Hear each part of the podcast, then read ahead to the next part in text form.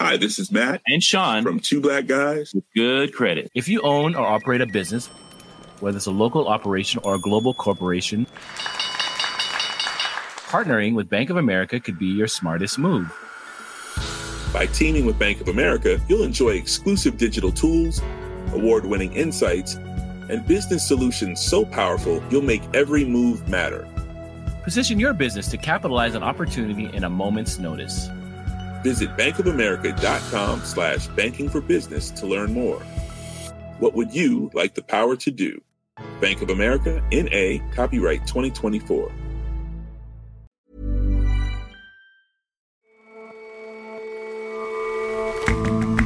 Hello and welcome to The Intelligence from The Economist. In London, I'm Jason Palmer. And in New York, I'm John Fastman.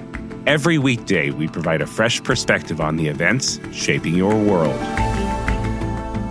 America's armed forces are struggling to get recruits. The numbers are as bad as they've been in fifty years. Thanks to a complex mix of post-pandemic effects and the country's tight job market, American might might be slipping.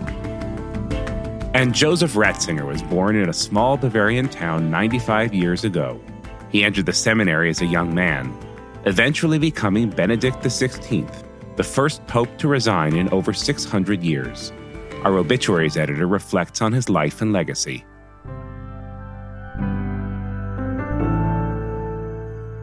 But first,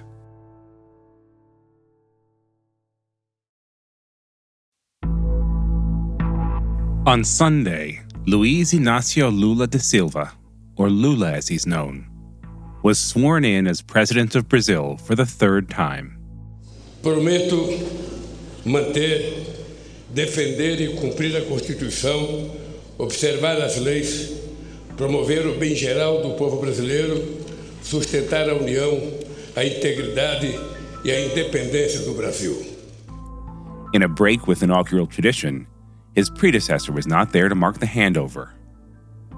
Jair Bolsonaro, the outgoing right-wing populist, never conceded defeat in the election. He elected to fly to Florida instead. Lula wasted no time in laying waste to his record. Infelizmente, muito do que construímos em treze anos foi destruído em menos da metade desse tempo. He told the country that Bolsonaro and his policies had wreaked national destruction. Destruction that he now has the job of cleaning up.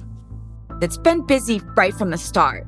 Right when he came into office, he passed a bunch of decrees that reverted some of the decrees that were passed by Bolsonaro. Sarah Maslin is The Economist Brazil correspondent. He made it more difficult for people to buy certain kinds of weapons and put a temporary stop on the opening of new gun clubs. He passed several decrees to try to show his seriousness of reducing deforestation in the Amazon. Bolsonaro was really blasé about the climate crisis, and illegal miners and loggers were among his supporters. So Lula passed a decree that reorganized some environmental bodies and another one that reverts a plan to eventually legalize wildcat mining in the Amazon rainforest. Finally, Lula signaled an economic change of direction as well. He shut down an ongoing study about the viability of privatizing Petrobras, the state-owned oil company, and several other state enterprises, which sent markets tumbling in the day after he took office. So it sounds like he's been pretty busy since he took office. Let's wind back for a moment. Remind us how he came to be president again. Well, it's been a really remarkable rise and fall and rise again. January first, twenty twenty-three was exactly twenty years after Lula was first inaugurated in two thousand three. Lula's a former union organizer and a founder of the Left-Wing Workers' Party, or P T. He left office in two thousand ten with an eighty-three percent approval rating. But from two thousand eighteen to two thousand nineteen, he spent eighteen months in jail on corruption charges as part of the whole Lava Jato, or car wash, anti-corruption investigation. Those charges were later annulled, which allowed him to run again. And then in October, beat Jair Bolsonaro to the presidency in the closest election Brazil has had since its return to democracy in the nineteen eighties. So, Sarah, how do ordinary Brazilians feel about having him back? Well, I was in Brasilia, the capital, for the inauguration on Sunday.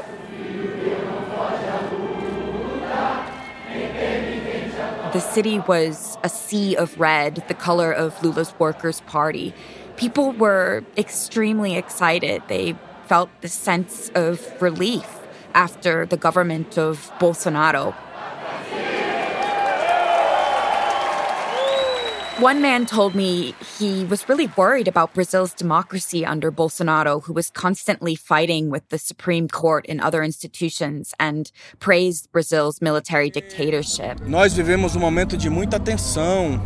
É, o Brasil, apesar de ser uma democracia muito jovem, foi a primeira vez que nós tivemos risco real de ter uma ditadura fascista no Brasil, uma coisa que... Another woman had come all the way from the northeastern state of Paraíba, which is a region of Brazil that really benefited from the social programs during Lula's first term. No Nordeste ele fez muita coisa pelo Nordeste, em termos de, de educação, saúde. But my colleague Carolina also talked to a woman from Brasilia who was thrilled about Lula, but had stopped talking with her relatives who were Bolsonaro fans, which is pretty typical for Brazil. Muitas pessoas é, gabaritadas, inteligentes, mas burros, né, por votarem num cara louco. We actually spent the morning of the inauguration outside Army headquarters, where hundreds of Bolsonaro fans have been camped out ever since the election and were holding out hope in the final hours before Lula was inaugurated that there would be some kind of coup that would keep him from taking office. Their hopes were dashed in the end, though. And in both of Lula's speeches, he emphasized that he's going to try to govern for all Brazilians, but especially for poor people. He said it's not fair or right to ask for patience for people who are hungry, and that's his first priority going into his government. And will he be able to do that? I mean, what does the country look like as he takes over? Well, Lula has a really daunting task ahead because Brazil's economy is really struggling. Growth is expected to be around two point nine percent in twenty twenty-two, thanks to copious pre-election stimulus spending, but it's expected to fall to just around one percent in twenty twenty-three. Inflation peaked at twelve percent in April. It's fallen now to around six percent. But the number of Brazilians who don't get enough to eat has risen from around six percent before Bolsonaro took office in twenty nineteen to sixteen percent. And poor people are really feeling the effects of the pandemic, inflation, the war with Ukraine. Bolsonaro's government promised a whole bunch of liberal economic reforms to boost growth, but apart from a pensions reform at the beginning of his government, he really failed to enact most of them. So Lula's inheriting a country with high inflation, weak growth, and a population that's really pretty desperate for positive change. So given the state of the country, how much of his vision do you think he'll be able to realize? Well, Lula's really ambitious. He wants to reduce poverty by revamping various big social programs started under his previous administration. These include a cash transfer scheme called Bolsa Familia, or Family Fund, a subsidized housing program called My House, My Life, and public works projects to provide jobs and upgrade Brazil's crumbling infrastructure, which he hopes is going to also end up boosting growth.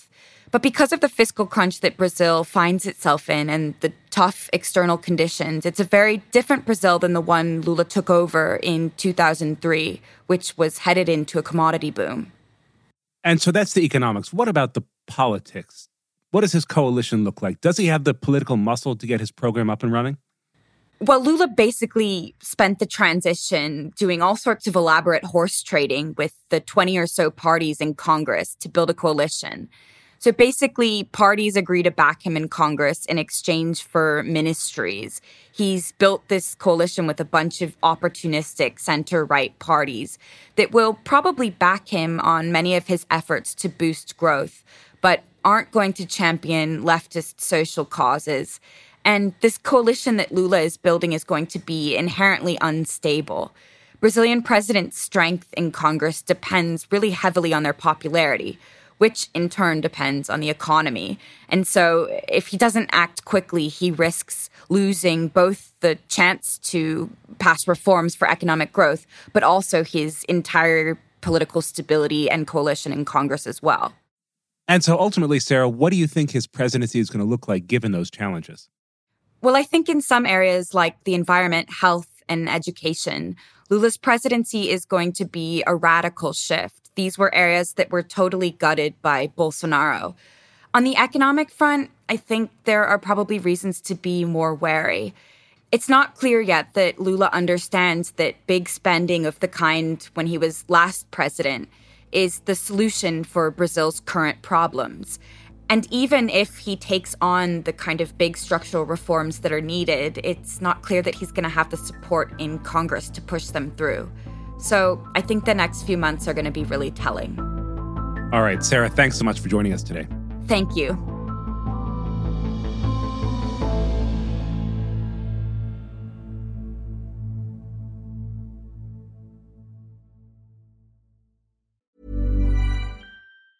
Hi, this is Janice Torres from Yo Quiero Dinero.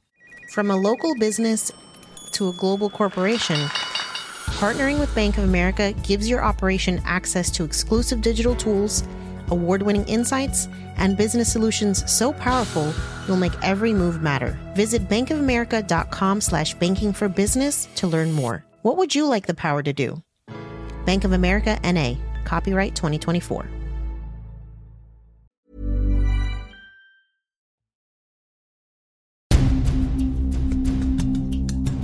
Late in the Vietnam War, America's government stopped drafting citizens to serve in the country's armed forces. Since then, they've been staffed by professionals who volunteer to serve. But lately, those volunteers have been getting harder to find.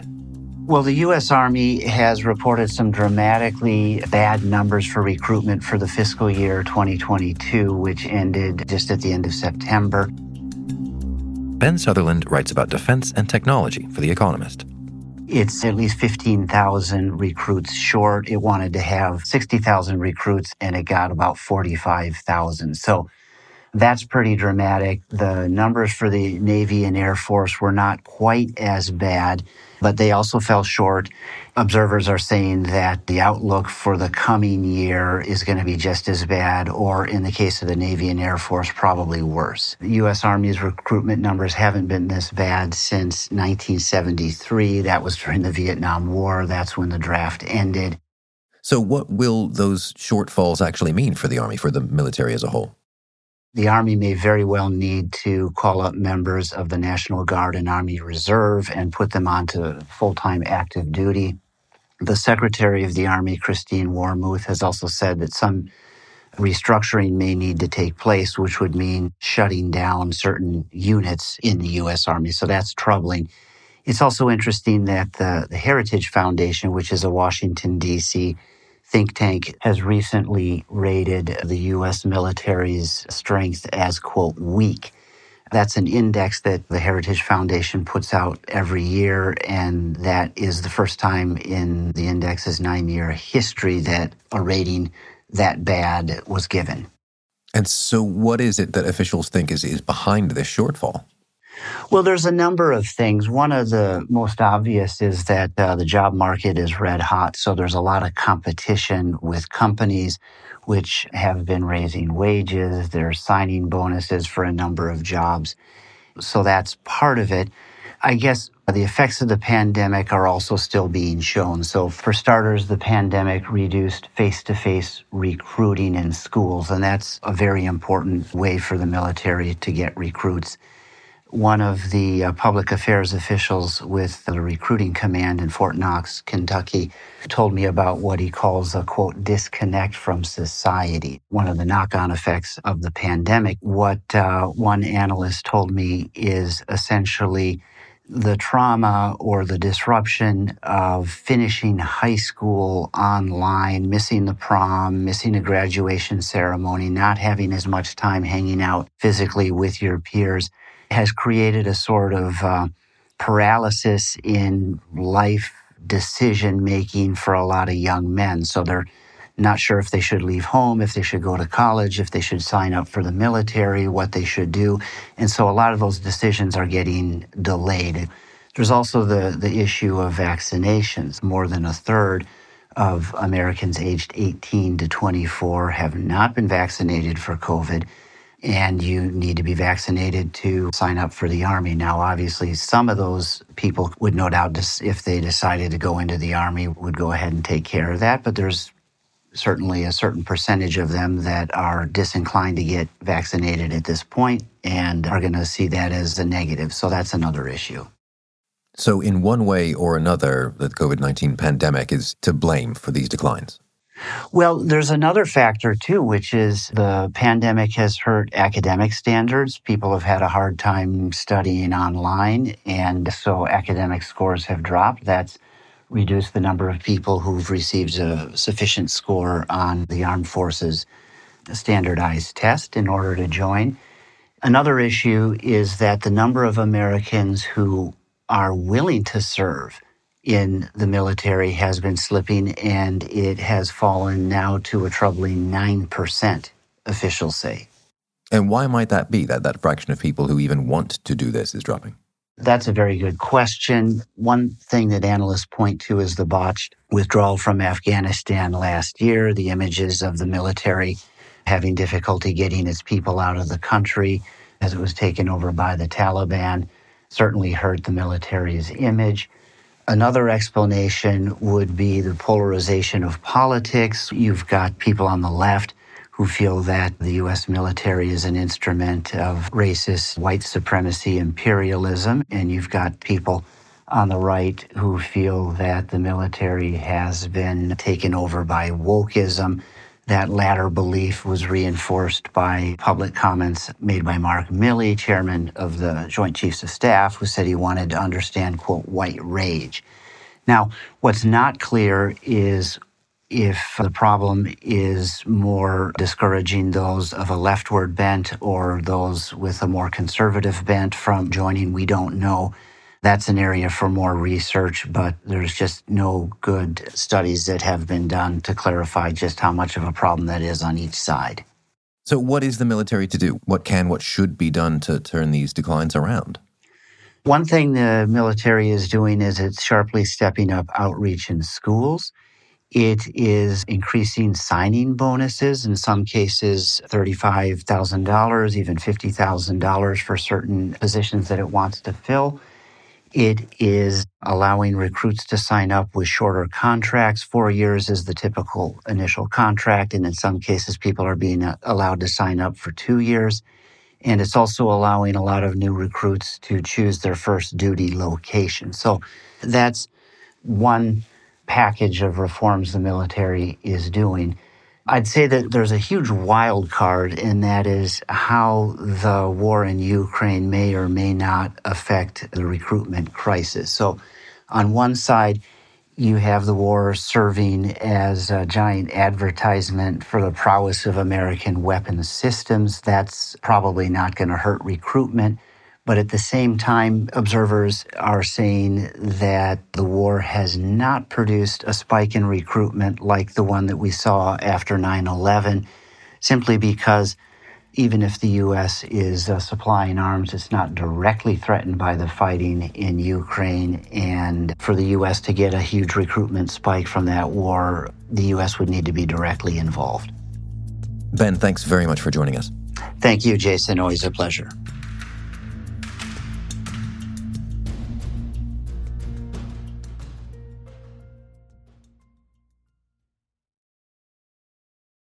Today, there will be a Requiem Mass for Pope Benedict the sixteenth.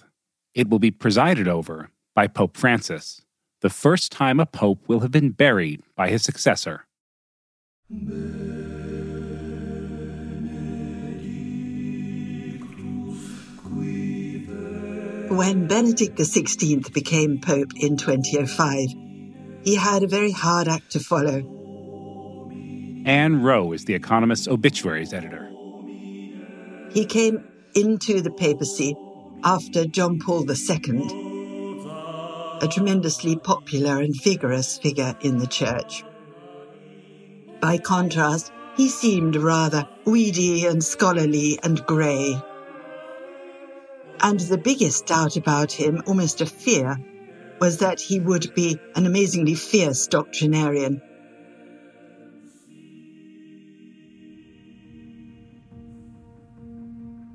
As Cardinal Ratzinger, he had been in charge of the Congregation for the Doctrine of the Faith, which is an office which rules on doctrine and hands down extremely firm decisions as to what's right and what's wrong and what can be done and what can't within the church. And in that role, he'd been known as the Rottweiler. There was a lot of worry, too, about his Germanness, the fact that he had joined the Hitler Youth, or been forced into it, really. But he'd also trained for the Wehrmacht. And that Germanness was certainly a worrying side to people. They wondered whether he was going to run the church as a kind of strict and unsmiling headmaster.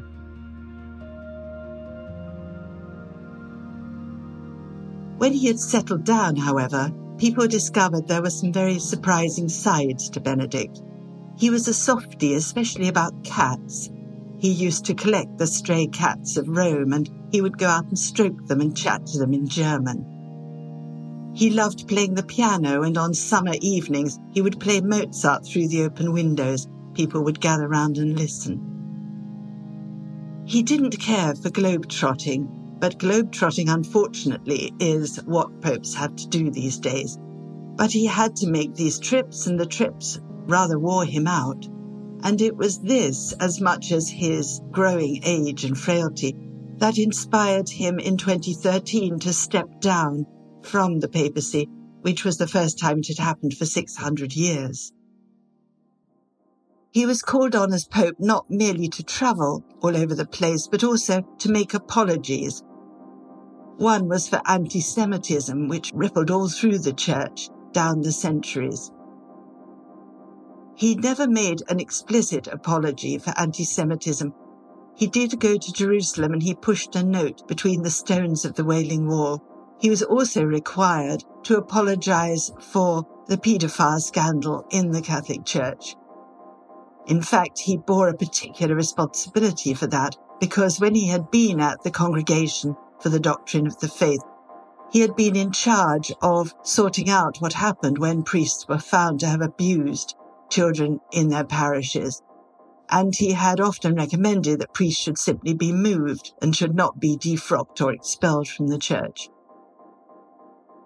So he had quite a lot to answer for, and he did feel, it is obvious, some compassion and some contrition for what had gone on. He was reduced to tears when he spoke to the victims of paedophile priests in Malta once, and he did make remarks that showed he was sorry. But it was never enough, of course, for people and for many Catholics who had simply been driven from the church by their horror at what had gone on. He found being in the public eye, in the end, really rather a trial. But the fact that he was an academic and someone who was rather shy didn't mean that he was as rigorous in the papacy about doctrine as he had always been as Cardinal Ratzinger.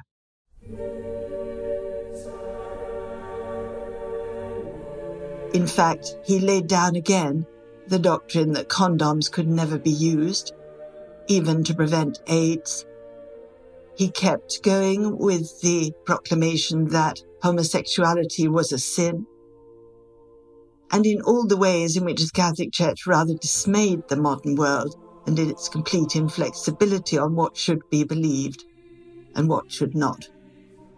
He was just as stern a voice in the papacy as he had been in the Congregation for the Doctrine of the Faith.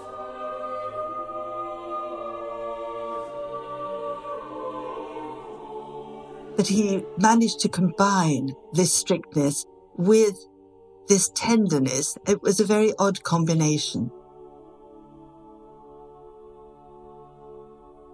many people really didn't quite know what to make of Benedict, but those who most supported him and most appreciated him were actually the right-wingers in the church, the conservatives, who knew that he was a dyed-in-the-wool conservative himself, and therefore found him much more congenial than Francis, who was trying to bring in all sorts of reforms here and there. As Benedict resigned from the papacy and went up the hill to the papal residence there, while Francis stayed in very humble apartments back in the Vatican City, the right-wing supporters of Benedict gathered round him, and he almost had an alternative court there. Benedict became a focus for all the discontents on the right wing of the church. He himself didn't want this role, and he didn't take it up with any enthusiasm. In fact, he and Francis got on very well. Benedict said he and Francis agreed on almost everything. His death, therefore, was a difficult time for the church in a sense that one locus of discontent had been removed. He was no longer there as the focus of the conservatives. They could now direct their anger more directly at Francis. But on the other hand, they didn't have someone in the papacy who was representing their interests. So it will be extremely interesting to see in the months and years ahead exactly whether Francis is more liberated for the death of Benedict, or whether he becomes even more a victim of those who oppose him. Anne Rowe on Pope Benedict the sixteenth, who has died at the age of ninety-five.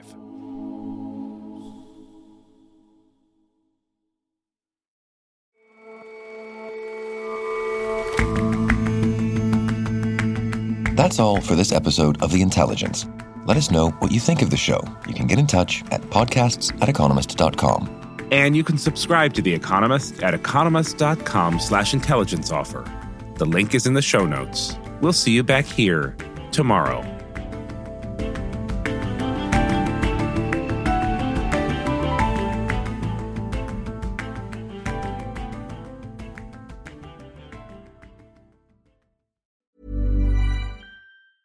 Hi, this is Matt and Sean from Two Black Guys with Good Credit. From a local business to a global corporation. Partnering with Bank of America gives your operation access to exclusive digital tools, award-winning insights, and business solutions so powerful you'll make every move matter. Visit bankofamerica.com slash banking for business to learn more. What would you like the power to do? Bank of America, N A, copyright twenty twenty-four.